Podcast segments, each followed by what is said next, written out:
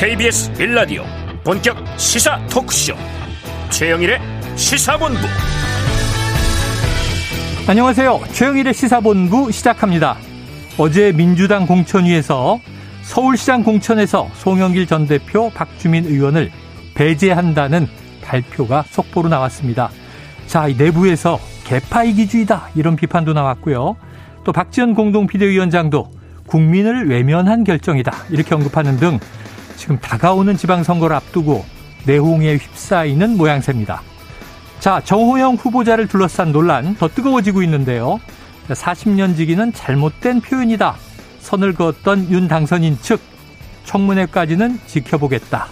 지금 안고 가는 입장입니다. 국민의힘 내부도 지금 조용하지가 않습니다. 자, 오늘은 장애인의 날입니다.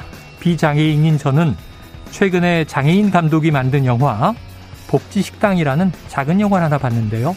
이동권 문제뿐 아니라 장애인이 부딪히는 취업 등 등급 문제, 이 현실들이 정말 처절했습니다. 전국 장애인 차별 철폐 연대는 인수위의 장애인 예산 관련 답변이 미흡하다. 오늘까지 지켜보고 내일부터 출근길 지하철 시위 재개를 예고하고 있습니다. 과연 해법은 없는 걸까요? 최영일의 시사본부 출발합니다.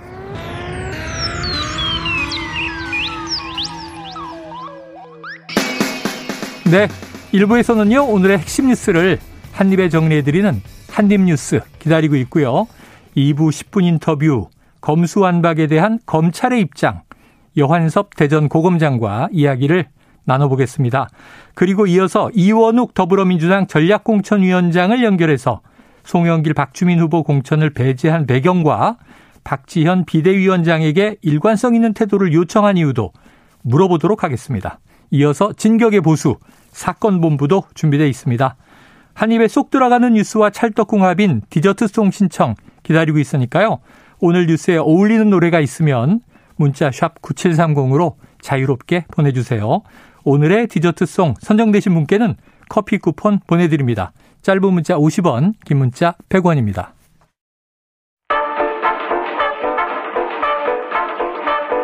최영일의 시사본부 한입 뉴스 네, 한입 뉴스 박정호 오하이뉴스 기자 오창석 시사평론가 나와 계십니다. 어서 오세요. 안녕하십니까. 어휴, 뉴스가 그냥 매일 쏟아집니다. 네. 네. 지치시면 안 됩니다. 네. 우리는 청취자분들께 꼼꼼하게 하나하나 분석해서 그 이유와 배경을 설명해 드려야죠.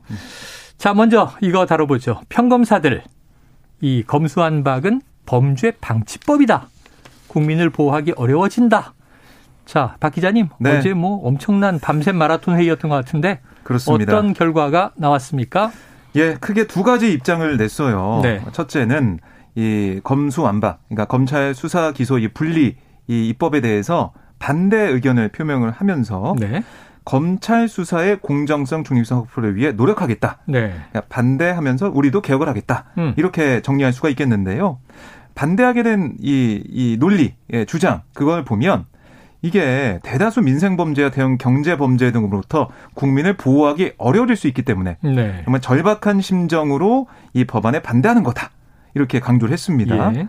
그러니까 이 검사가 기본적인 사실조차 확인할 수밖에 없게 만들기 때문에 음. 억울한 피해자가 양산이 된다. 음. 또 검사의 판단을 받고 싶어 이의를 제기해도 구제할 수 있는 절차를 없애버렸다. 네. 이렇게 지적을 했고요.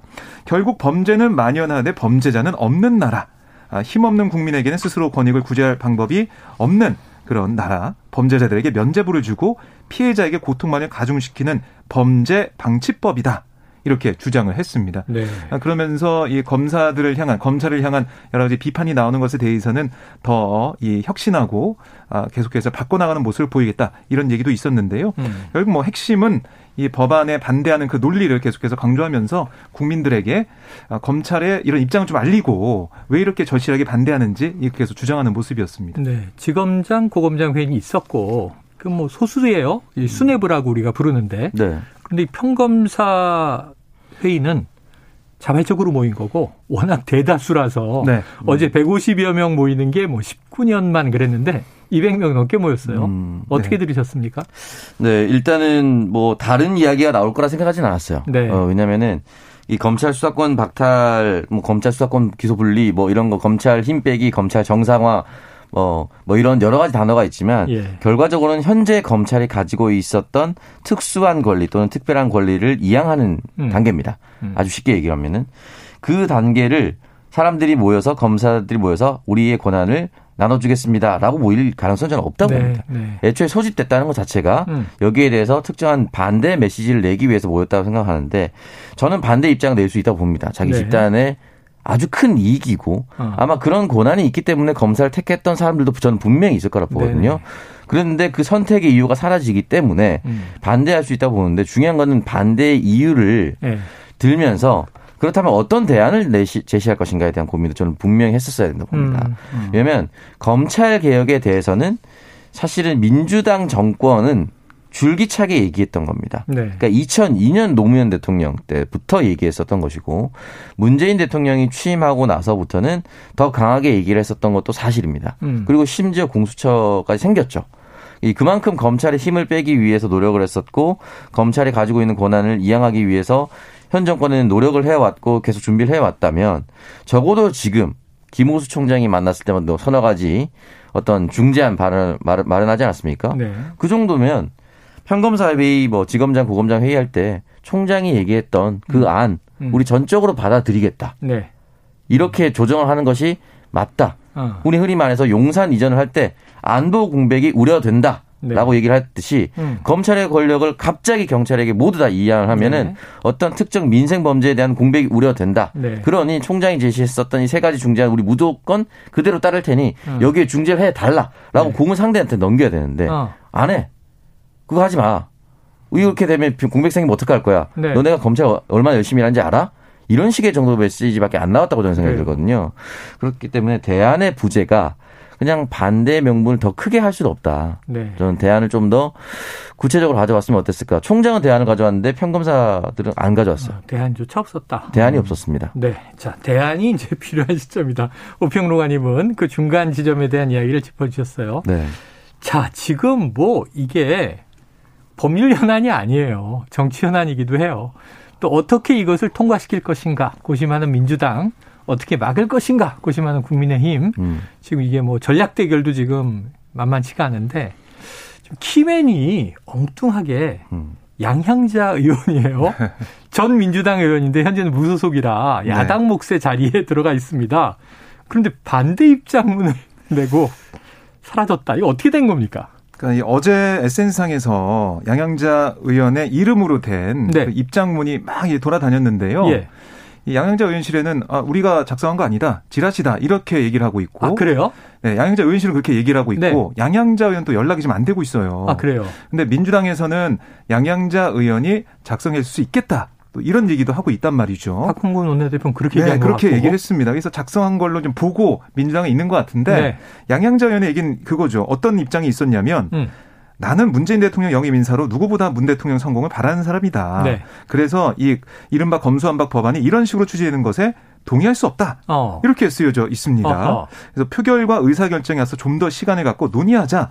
이런 얘기를 적어놔서 이게 사실 민주당 입장에서는 시간이 급해서 양양자 의원을 박성조 의원하고 사고임한 거잖아요. 바꾸는 어. 기재에서 데리고 온 그런 상황이 됐는데 이게 이렇게 되면은 전략상의 문제가 생기는 거 아니겠습니까? 네네. 네. 민주당 입장에서는 좀 난감한 상황이 됐고 양양자 의원의 본심이 뭔지는 좀 더 들어봐야 될 것 같은데 만약에 이제 이렇게 가게 된다면 결국 민주당이 세웠던 그러니까 안건 조정위에서 이 4대 2 수적으로 우위를 점해 가지고 이 법안을 법사위 통과시켜서 본회의에 올리겠다. 이런 전략에는 지금 차질이 빚어질 가능성이 커 있는 상황입니다. 어, 참 이게 복잡한 예전에 또 과거 국회 생각이 나는 게 최이배 의원이 아, 네. 의원실에 감금되던 사태가 있었는데 그 사보임 돼서 창문으로 손을 흔들던 장면이 사보임 음. 때문에 네. 지금 양당이 격돌하는 상황에서 네. 중간에 이제 소수 정당들 여러 가지 일이 있었어요. 이 음. 근데 지금 야 반대 입장문을 내고 찬성해달라고 사보임을 했더니 음. 반대 입장문을 내고 지금 연락을 끊었다.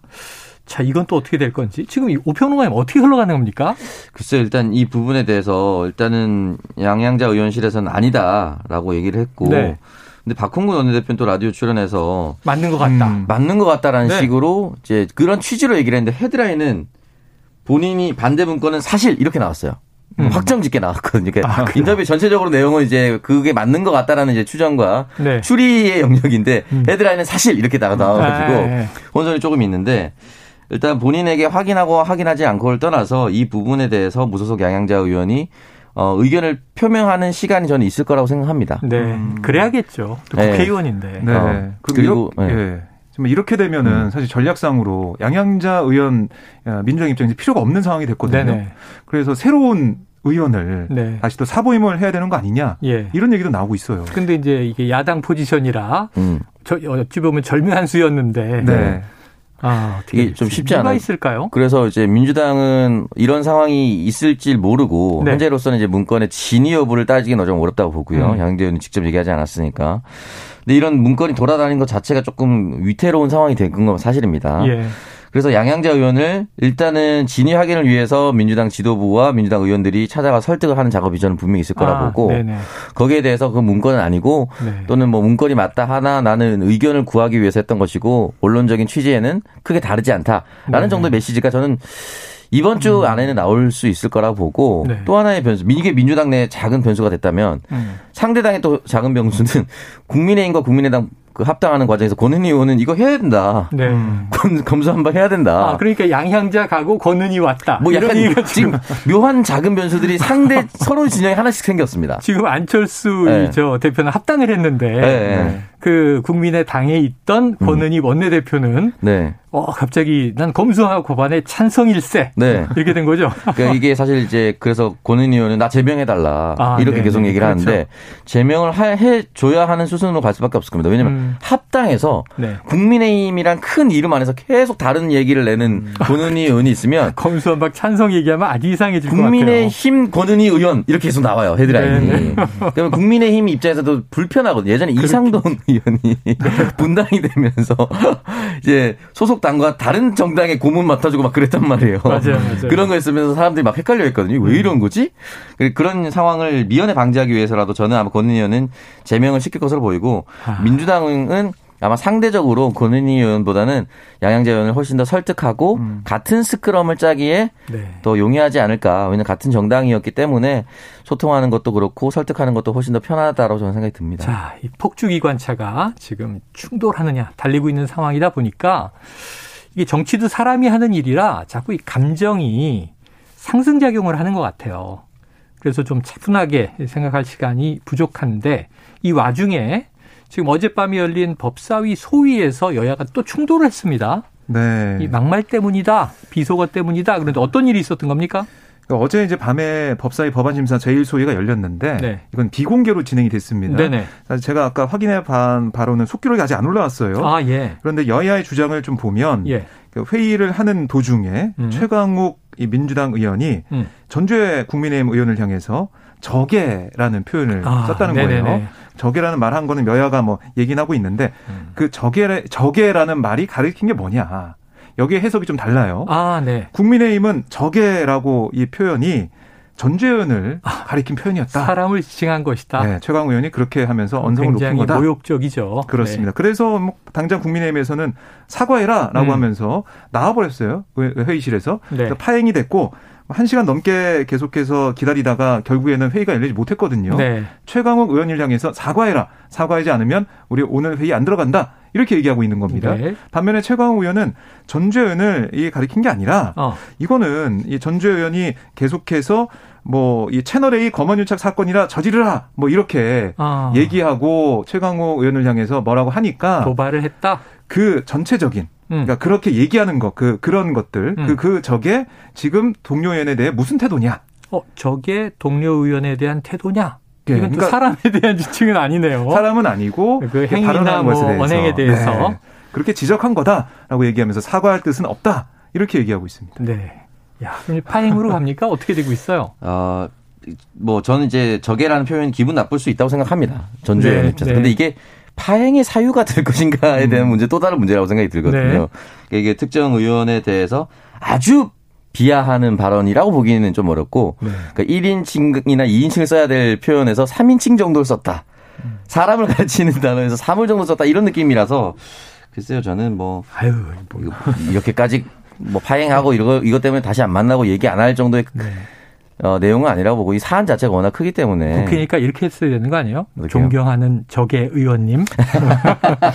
존경하는 전주의 의원님이라고만 했어도 뭐 어느 정도 진행됐을 텐데 네. 그게 아니었다 하더라도 이게 끝난다고 해서 그냥 아이고 예의 바른 음. 멘트가 나왔기 때문에 그대로 검수완박 찬성합니다 이렇게 되지도 않았을 거 아니에요. 네. 그러니까 이, 부, 이 부분은 그냥 물론 잘못됐다라고 하면은 잘못됐다고 표현할 수도 있겠지만 이건 네. 뭐 이, 이걸로 밟고 뭐 잡을 수 있는 건 아니라고 생각합니다. 네. 그래도 또 이제 좀 너무 과한 격한 표현에 대해선 음. 뭐 사과하고 넘어가면 그게 뭐 그렇게 큰 흠이 되겠습니까? 음. 음. 아무래도 그 유감 표명 정도로 하고 네. 회의를 진행하지 않을까? 아, 이게 또 유감과 사과의 차이를.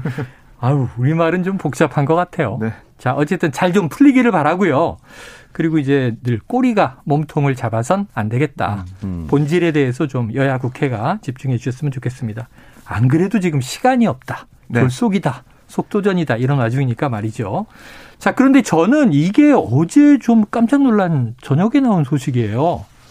이 민주당 공천위가 송영길 전 대표와 박주민 의원을 서울시장 공천에서 아예 배제했다. 이렇게 네. 발표가 나왔더라고요. 이거 왜 그런 걸까요? 어, 사실 이게 공식적으로 발표한 건 아니었어요. 아, 공식 발표 아니에요? 그러니까 전략 공천위가 네. 사실 이런 결과를 내놓게 되면 전략 공천위 네, 전략 공천위에서 음. 만들게 되면 이거는 원래 비대위 공동선대위원장 한테 이제 보고를 하고 올라가서 예 거기서 이제 논의하는 그런 수순이 되는데 아. 그래서 오늘 윤호중 비대위원장 얘기를 들어보면 아니 이게 이 정보가 이 내용이 어떻게 밖으로 유출이 된 거냐 네. 그래서 윤리감찰단한테 이거 어떻게 된 건지 오, 어. 조사해라. 유출이 집권 됐다? 명령을 했다는 거예요. 네. 그러니까 이렇게 이제 반응할 정도로 좀 민감한 문제이기 때문에 어. 어떻게 이게 나갔냐라는 얘기를 우선 지도부에서 하고 있고 그 내용을 보면 송영길, 박주민 이 두 사람 같은 경우는 사실 경선의 주장에 왔죠. 네. 주장에 오면서 공정한 기회를 얘기를 했습니다. 음. 근데 이제 전략 공천위에서는 지금의 여러 가지 상황들, 뭐 여론 지형이나 이 선거 결과에 영향을 미치는 부분들까지 다 파악을 해서 결국 현역 의원들은 뭐 컷오프 시키는 쪽으로 간다라고 네네. 얘기를 한 거예요. 그래서 알려지게 된 건데 여기에 대해서 반발은 계속 지금 나오고 있는 상황이고 예. 당장 당사 앞에서 당원들이 모여서 아, 이 비대위가 제대로 된 결정을 해야 된다. 또 이 전략 공천이 비판하는 목소리를 내고 있거든요. 네. 결국에 이게 이제 당원들이 받아들일 수 있는 그런 결과로서 나오게 될지 어. 비대위 결정 어떻게 될지 봐야겠지만은 큰 파장을 불러일으키고 있는 그런 상황입니다. 그래요. 여기에 대해서 뭐 당연히 송영길 지금 예비 후보 등록까지 했는데 네. 반발이 세게 나오는 게 사실이고 또 이제 이 오히려 이렇게 결정된 게 개파 이기주의다 이런 음. 비판이 내부에서 나왔고요. 정성호 음. 의원. 네. 그리고 또 이제 박지현 공동 비대위원장도 네. 이거 저 바람직하지 않다. 이 국민 뜻과는 좀 어, 어긋난다 음. 이런 표현인 음. 것 같은데 자 오창석 평론가님은 어떻게 보십니까? 일단은 당에서 전략 선거구로 지정했을 때부터 네. 특정 인물을 배, 전략 선거구로 지정한다는 말은 전략 공천을 하기 위한 전, 어, 사전 작업일 수도 있거든요. 그러니까 네. 전략 선거구는 두 가지 의미입니다. 특정 인물을 배제하는 역할도 하고요. 네. 특정 인물을 데려오는 역할도 하는데 네, 네, 네. 만약에 이 발표가 그대로 진실로 드러난다면 음. 송영길과 박주민이라는 두 사람을 특정 인물에서 배제하는 음. 서울시장 후보는 배제하는 걸로만 네, 작용하는 거예요. 예를 들어서 당은 그런 전략을 내릴 수 있다고 보는데 다만 중요한 것은 그렇다면 특정 인물을 데려와야 됩니다. 음. 송영길 당대표와 음. 박주민 재선 의원 정도를 뛰어넘을 수 있는 사람이 네, 굵직한 인물들을 배제했으니까 외부에 있느냐 어, 누구로 채울 것이냐 그리고 지금 뭐 방, 당장 박영선 뭐 전 후보 이름이 나오는데 네. 박영선 후보가 박주민과 송영길 후보보다 더 압도한다는 후보라고 얘기할 수 있느냐 어. 뭐 얘기할 수 없다고 저는 생각이 들거든요. 이 얘기는 잠깐 음. 점심시간 교통 상황을 알아보고 와서 이어가도록 하겠습니다. 야, 광고 타이밍 잘 들어가죠? 네. 자, 교통정보센터의 유하영 리포터 나와주세요. 네, 이 시각 교통정보입니다. 먼저 고속도로 주의하실 구간입니다. 제2경인고속도로 인천 방면 광명터널 출구 갓길에서 승용차 화재 사고가 났습니다. 지금 사고 처리하고 있고 불씨는 꺼졌는데요. 검은 연기가 짙습니다. 조심 운전하셔야겠습니다. 경부고속도로 서울 방면 옥천 진입로 갓길에서 사고 났습니다. 주의하셔야겠고요. 이후로 원활하다가 죽전 휴게소부터 짧게 주춤하고요. 양재에서 반포까지 6km 정체입니다. 평택 시흥고속도로 평택 방향 군자분기점에서 남한산까지 막히고요. 중부고속도로 하남 쪽으로 동서울 요금소부터 짧게 속도 떨어지고 호법분기점에서 모가까지 밀립니다. KBS 교통정보센터였습니다.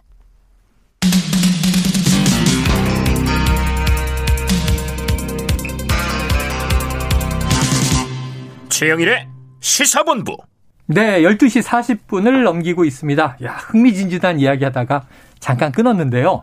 자, 오평로가님. 네. 아까 이제 이 그 전략공천위의 음. 역할은 새로운 인물을 끌어오는 거고 음. 또 이제 배제해야 할 인물을 배제하는 것이다. 근데 배제 먼저 했는데 네. 서울시장이 그러면 오세훈 현역 시장과 네. 맞대응할 민주당의 카드가 도대체 있는 것이냐? 음. 그 누가 있는 거예요, 도대체? 박 기자님 누가 있어요? 글쎄요, 지금 잘 떠오르진 않습니다. 네. 않는데 지금 뭐 이낙연 전 대표나 네. 박영선 전 장관 얘기는 나오고 있지만 예. 이낙연 전 대표는 지도부와 만나서 나는 출마할 생각이 없다. 네. 밝혔다고 언론이 얘기를 했어요. 네. 그런데 지금 그 말을 뒤집고 음. 추대돼서 나온다? 이것도 음. 어려워 보이고요. 네. 박영선 전 장관은 지난번 재보선에서 오세훈 아, 네. 지금 현 시장한테 큰 표 차이를 줬어요. 그때 지난해 딱 1년 전이죠. 17% 포인트 차이였나? 네. 많이 졌었습니다. 음. 그런데 다시 리턴 매치를 한다?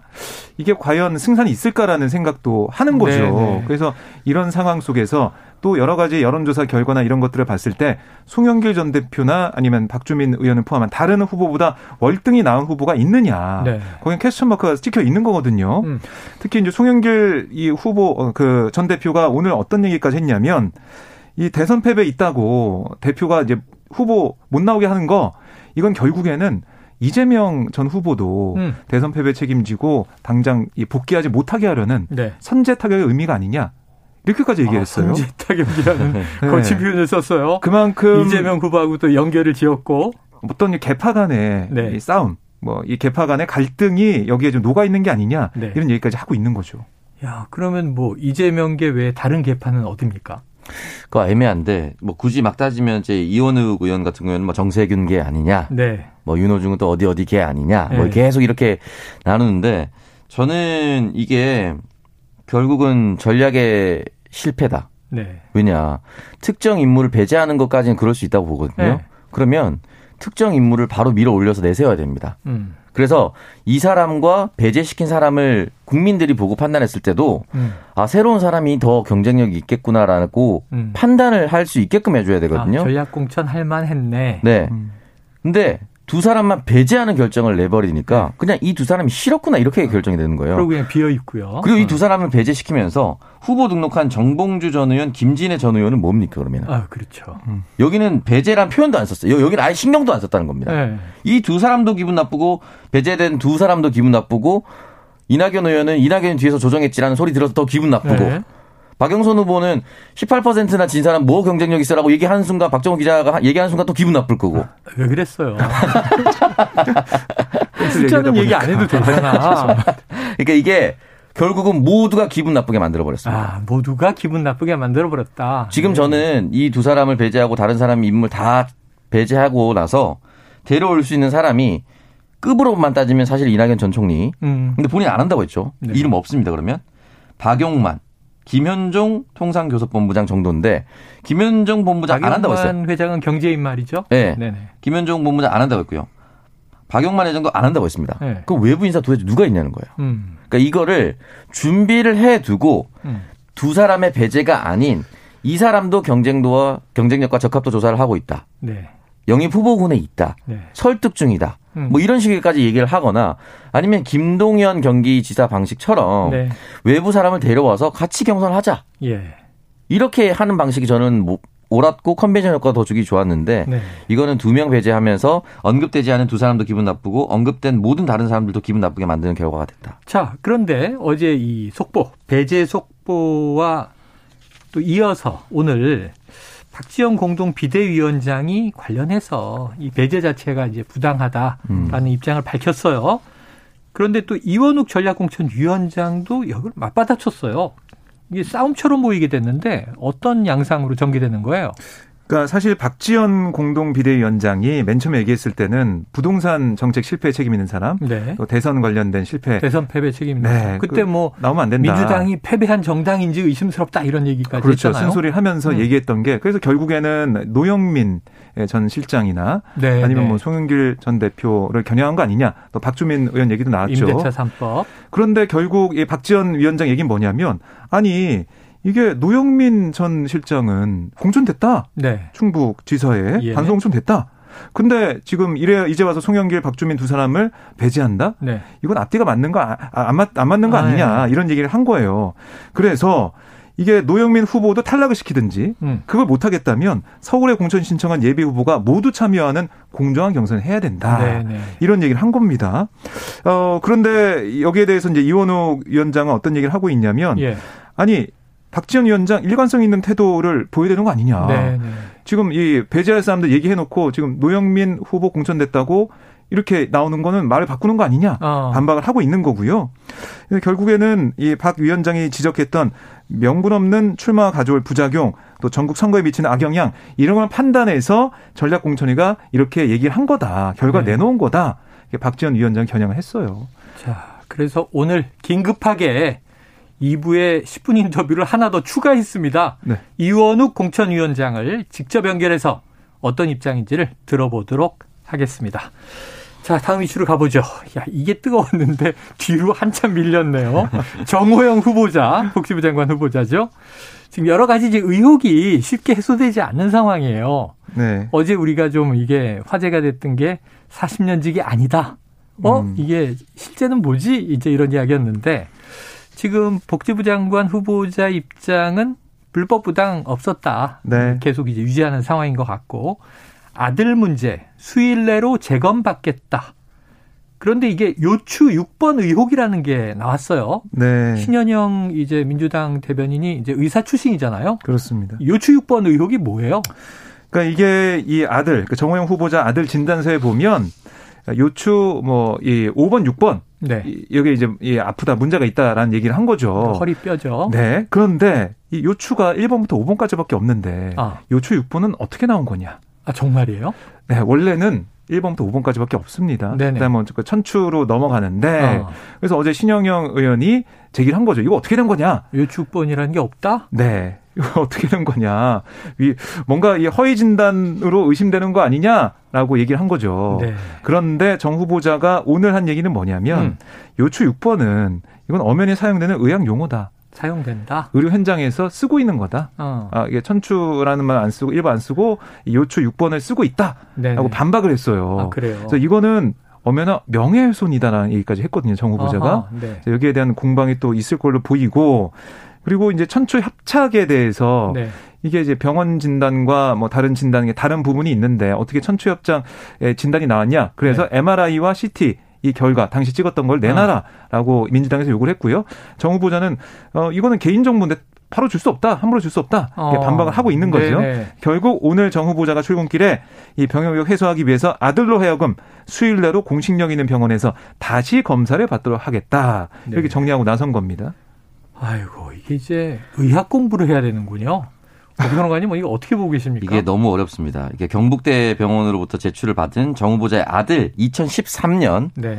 외래 아, 재진 기록 아, 외래 재진 기록에 보면은 진단명이 이제 L5로 되어 있습니다. 이게 네. L이 이제 럼버를 뜻하는 요추를 네. 의미하는데 여기서 이제 5번에서 여기까지 하지는 마세요. 헷갈려요.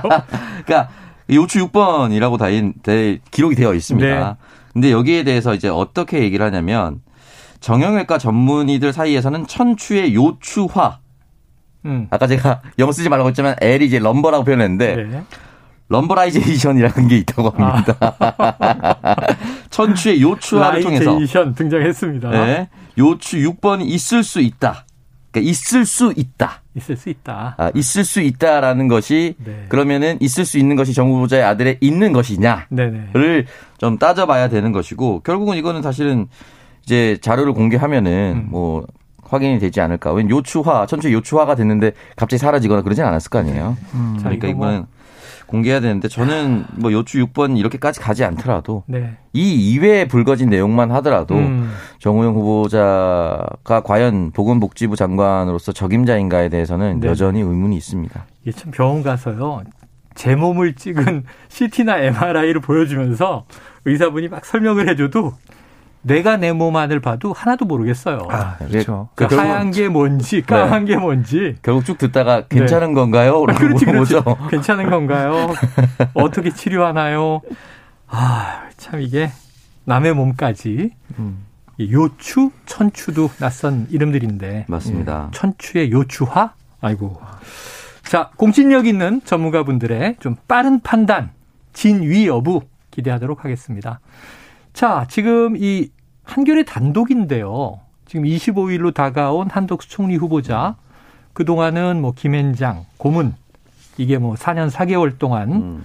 예, 얼마 받았다. 이게 문제, 부동산 문제 있었고, 임대 줬던 거. 근데 무역협회장을 마지막으로 지냈잖아요. 네. 3년간 23억 5천만 원을 넘게 받았다. 야, 무역협회인데 협회는 돈 버는 조직이 아닌데 이렇게 많이 줘요? 그러니까 저도 금액을 보고 좀 깜짝 놀랐는데요. 네. 이 2012년 2월부터 2015년 2월까지 3년간 네. 회장으로 있으면서 근로소득이 19억 5,321만 원. 어후. 그리고 퇴직소득이 또 있습니다. 세금이? 네. 퇴직소득. 퇴직소득, 퇴직소득은 4억 네. 327만 원. 아, 근로소득이. 네, 근로소득이 네. 19억, 그다음 퇴직소득은 4억. 4억. 이렇게 해서 23억 5천만 원이 되는 건데요. 네. 이게 이 김영식 법인카드와 차량까지 제공한 바 있다라고 네. 얘기를 하고 있어요. 무역협회는. 아, 하지만 법인카드의 구체적인 사용 내역은 제출하지 않은 상태입니다. 그러니까 음. 이한 후보자가 재산이 공직을 쉬었던 최근 10년 사이에 40억 정도 불어났는데 그중 절반 이상이 무역협회에서 나온 셈이 되는 거죠. 어, 이렇게 되면. 절반 이상이네요. 네. 결국 이 김앤장 고문으로 4년 넘게 일하면서 받았던 18억 정도의 돈 이거보다 아, 좀 많은 돈을 받았다라고 볼 수가 있겠고요. 네. 근데 이게 또 눈에 띄는 게 한 후보자가 주미대사였어요. 원래는 그랬죠? 이명박 네 정권 시절에 아, 그때 주미대사로 재임 중이다가 어, 이걸 바로 좀 사직을 한 다음에 음. 사임한 지 며칠 안에 이 무역협회 협회장으로 추대가 된 거예요. 어. 그래서 박근혜 정부에서도 이 자리를 차지하고 있었는데 네. 이렇게 이 공직을 하면 한 이후에 바로 무역협회로 가고 음. 그다음에 그 이후에 김앤장으로 가고 네. 이런 모습 그다음에 거액의 돈을 받은 것들이 과연 국민들의 눈높이에 맞느냐 이런 논란 좀 있을 걸로 보입니다. 제가 아는 한 요걸 지금 3년 동안 퇴직금이 4억이에요. 음. 요걸 능가하는 건 딱 한 경우예요. 뭐죠? 6년 예, 재직하고 퇴직금 50억을 받은 분이 있었어요. 사원, 사원, 이분은. 야, 무역급 회장. 네. 야, 그거랑 비교하긴 좀 그렇지만. 하천대유하고 비교하긴 좀 그렇지만. 생각해보면 그 네. 사원의 그 퇴직금은 정말 전설적인. 네. 어, 그는 제가 네. 보기엔 넘사벽이에요. 무역협회장보다 더 많은. 이거 정말 쉽지 않은 겁니다, 진짜. 야, 3년 재직인데 23억. 이게, 어휴. 이게 예를 들면 대기업 CEO면은 좀 이해가 돼요. 네. 막대한 수익을 내고 뭐 매출을 관리하고 하니까 네. 협회는 그런 곳은 아니지 않은가. 그러니까 결국은 이제 한국에서는 이제 흔히 네. 말하는 네. 로비스트라는 것이 음. 어, 합법화되어 있지 않습니다만은 네. 그런 식의 로비스트 또는 그 기분이 불편하시다면 연결고리 아. 재경부와 기업을 이어주는 너와 나의 연결고리 같은 역할을 알겠습니다. 아주 잘 했다고 봅니다. 네. 오늘 한입 뉴스 참 많은 이야기인데 대부분 다 씁쓸하네요. 좀 바로잡히길 기대해 보면서 여기서 마무리하겠습니다. 박정우 오마이뉴스 기자, 오창석 시사평론가였습니다. 고맙습니다. 감사합니다. 고맙습니다. 자, 오늘 디저트송은요. 청, 청취자 2186님. 오늘 디저트송 육각수의 흥보가 기가 막혀 와닿습니다. 뉴스를 들어보면 뭐가 옳은 건지 귀가 막히는 것 같아요. 시사본부에서 시원하게 뚫어주세요. 자, 노래 듣고 입으로 돌아옵니다.